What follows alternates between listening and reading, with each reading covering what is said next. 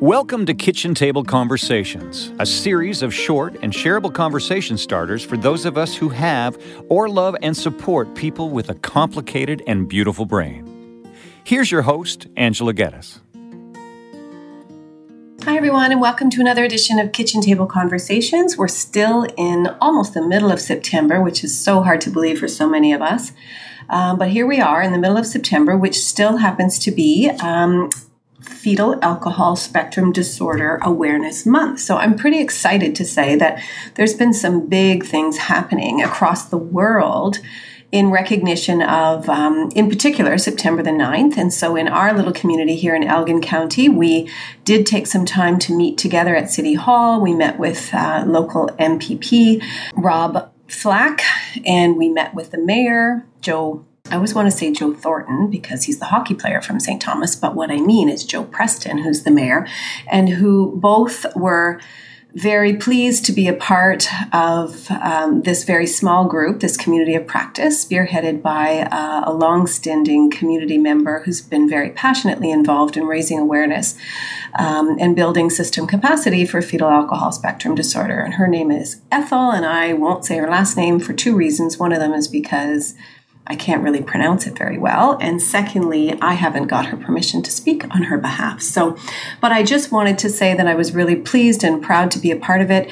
Uh, we had a little open house afterwards at our clinic where we saw a video of people with lived experience, people who are living with FASD, and how they so eloquently and very pointedly and candidly shared what FASD means to them and what we as a society need to know around prevention efforts, around the language that we use, and around the kinds of supports that are necessary in order to help people to reach their potential. So it was very, very cool and very happy to be a part of that. From there, we went over to London and we saw a beautiful group of people who just very informally decided to gather. There were no uh, dignitaries, there were no agency members or practitioners. It was just once again family members supporting family members and um, bringing a beautiful picnic and uh, just you know allowing for free play and for family members and parents and caregivers to get together to just enjoy one another and to you know the just the strength and the um, the resiliency is is just inspiring and noteworthy but it's also just so very cool to see how precious it is and how important it is for people to feel like they belong. So that's what I saw when I went to the community park, where, you know, I saw all kinds of red shoes and I saw all kinds of red t shirts and just you know the color red knowing where I, I, knew exactly where to go in the in the park to find them. So it was just lovely.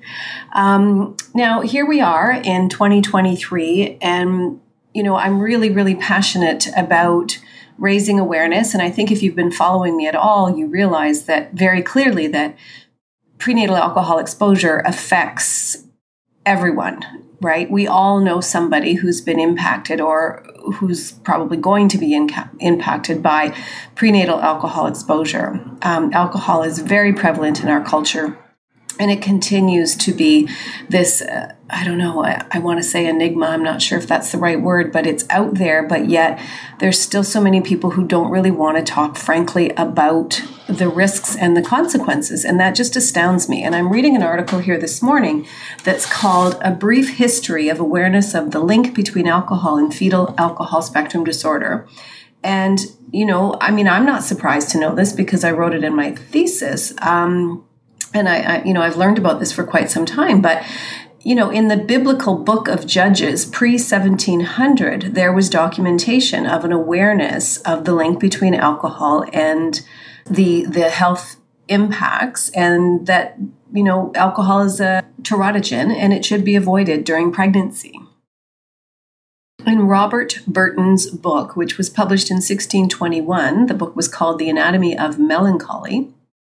And this book demonstrates Aristotle's awareness of prenatal alcohol effects by using some of the quotes within this book.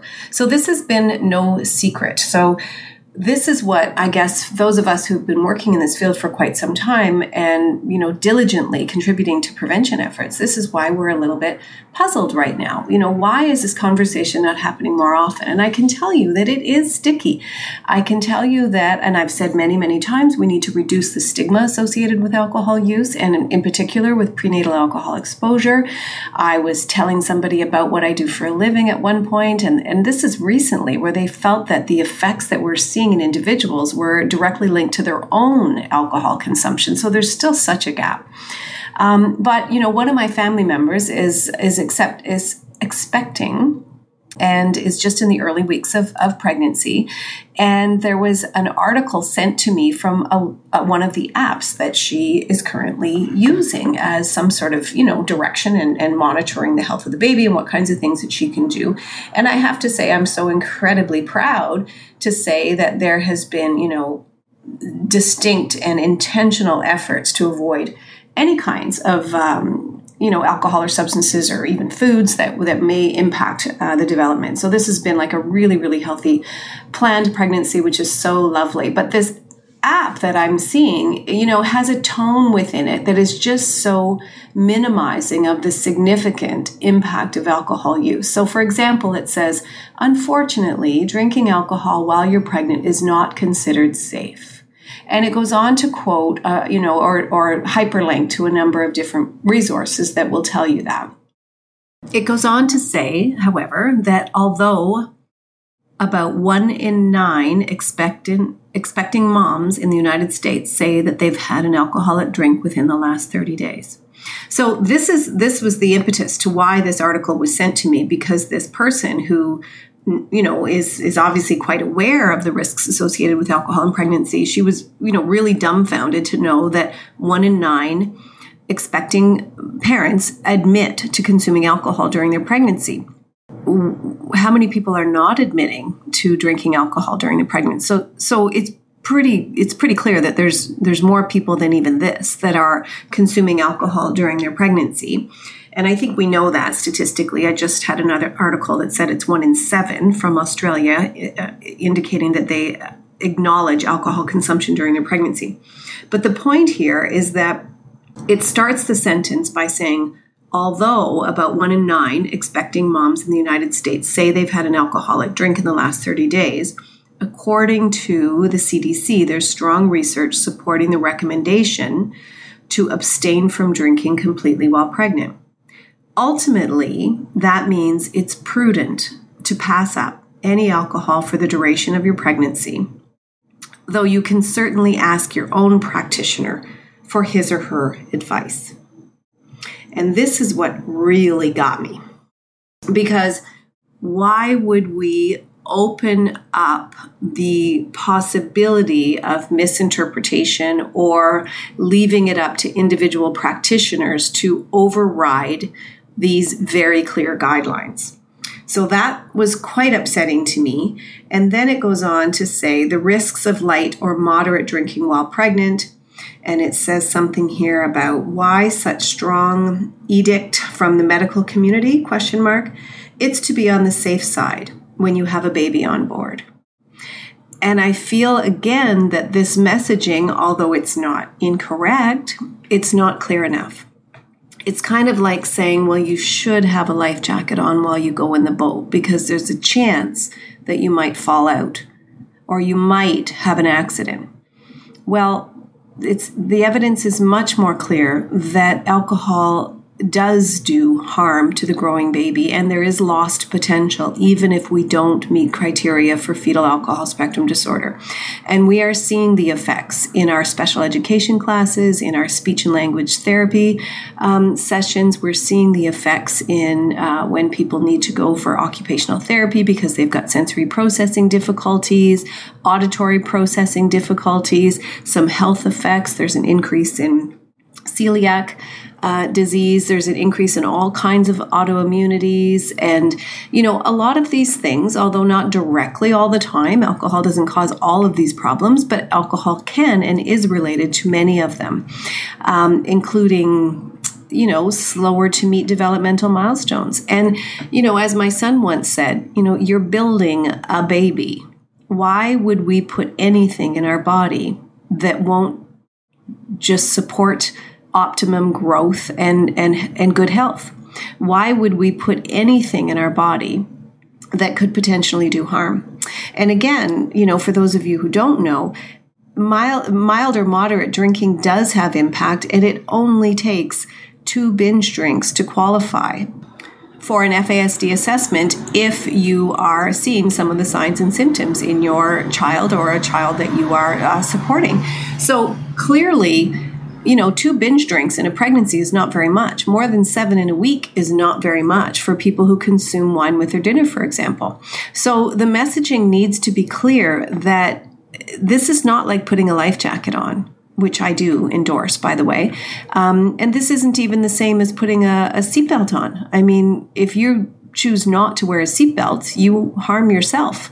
And that's not wise and it does cost healthcare dollars if you're in an accident and you could have um, you know avoided hospital care and that kind of thing. So that's another issue and I'm, I'm here to say i wear my seatbelt. You probably should too.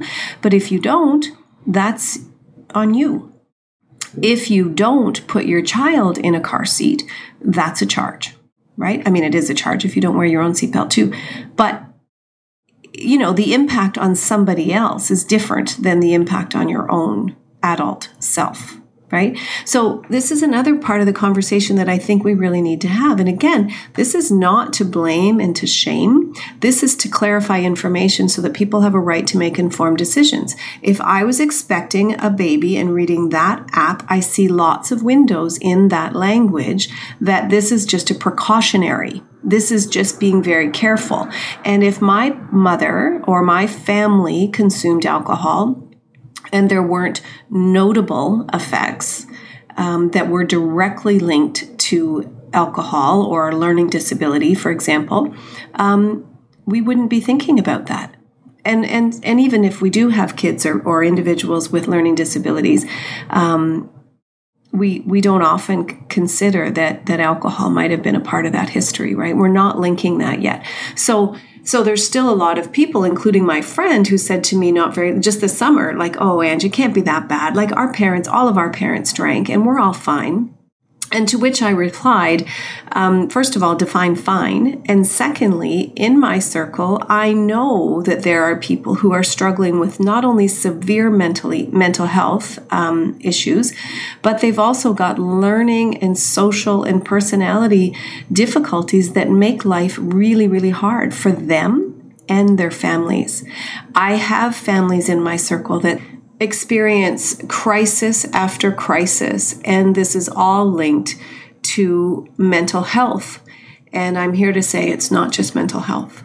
So, um, yeah, so we're, you know, again, we're we're here to reduce stigma, but we're also it's also really, really important to not avoid these conversations and really hit them head on, which is the point of this kitchen table conversation podcast. It's to bring this back to our kitchen table so that we can really challenge some of the misinformation out there and err on the side of caution.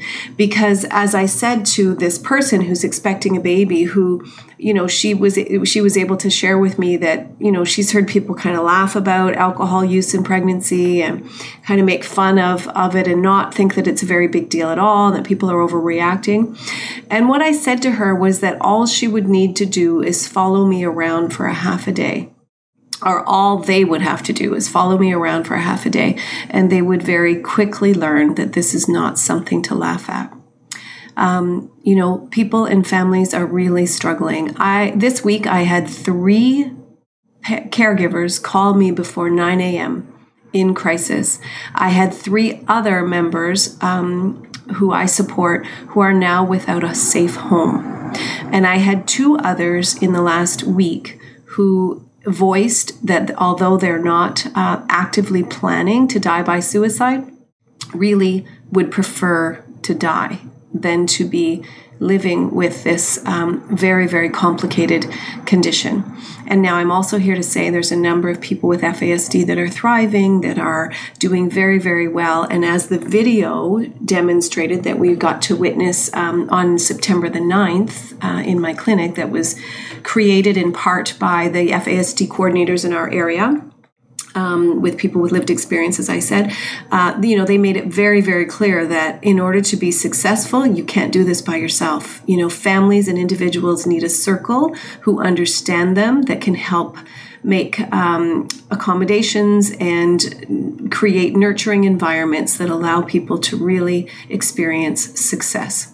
So, together we can do it. So, uh, once again, thanks so much for tuning in. I encourage you to bring this very important conversation back to your kitchen tables, and I will post a link to this brief history of awareness. Um, between alcohol and uh, fetal alcohol spectrum disorder. And I'm here to, re- to remind everybody, too, that, you know, the majority of people do not have a diagnosis. So, you know, I think less than 1% of people with FASD actually have an FASD diagnosis. And we in Canada alone have over a million and a half people who would qualify, but less than 1% of them actually have the diagnosis. So there's a lot more people out there walking around struggling with very puzzling presentations that are stigmatized and, and placed to the margins of our society and are experiencing things like job losses, poverty, uh, relationship breakdowns, mental health crises um, homelessness and job and, and food insecurity and all of those kinds of things. So and and overrepresented in our justice system and certainly within our child welfare system,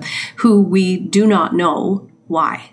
So be aware of that. Let's talk about this a little bit and let's talk to our, you know, politicians and policymakers around making this a priority because prenatal alcohol exposure is the leading cause of developmental disabilities and the leading cause of learning disabilities. So, to all your teachers out there, let's get better at screening and identifying and linking to the FASD coordinators in our community because when we know better, we can do better.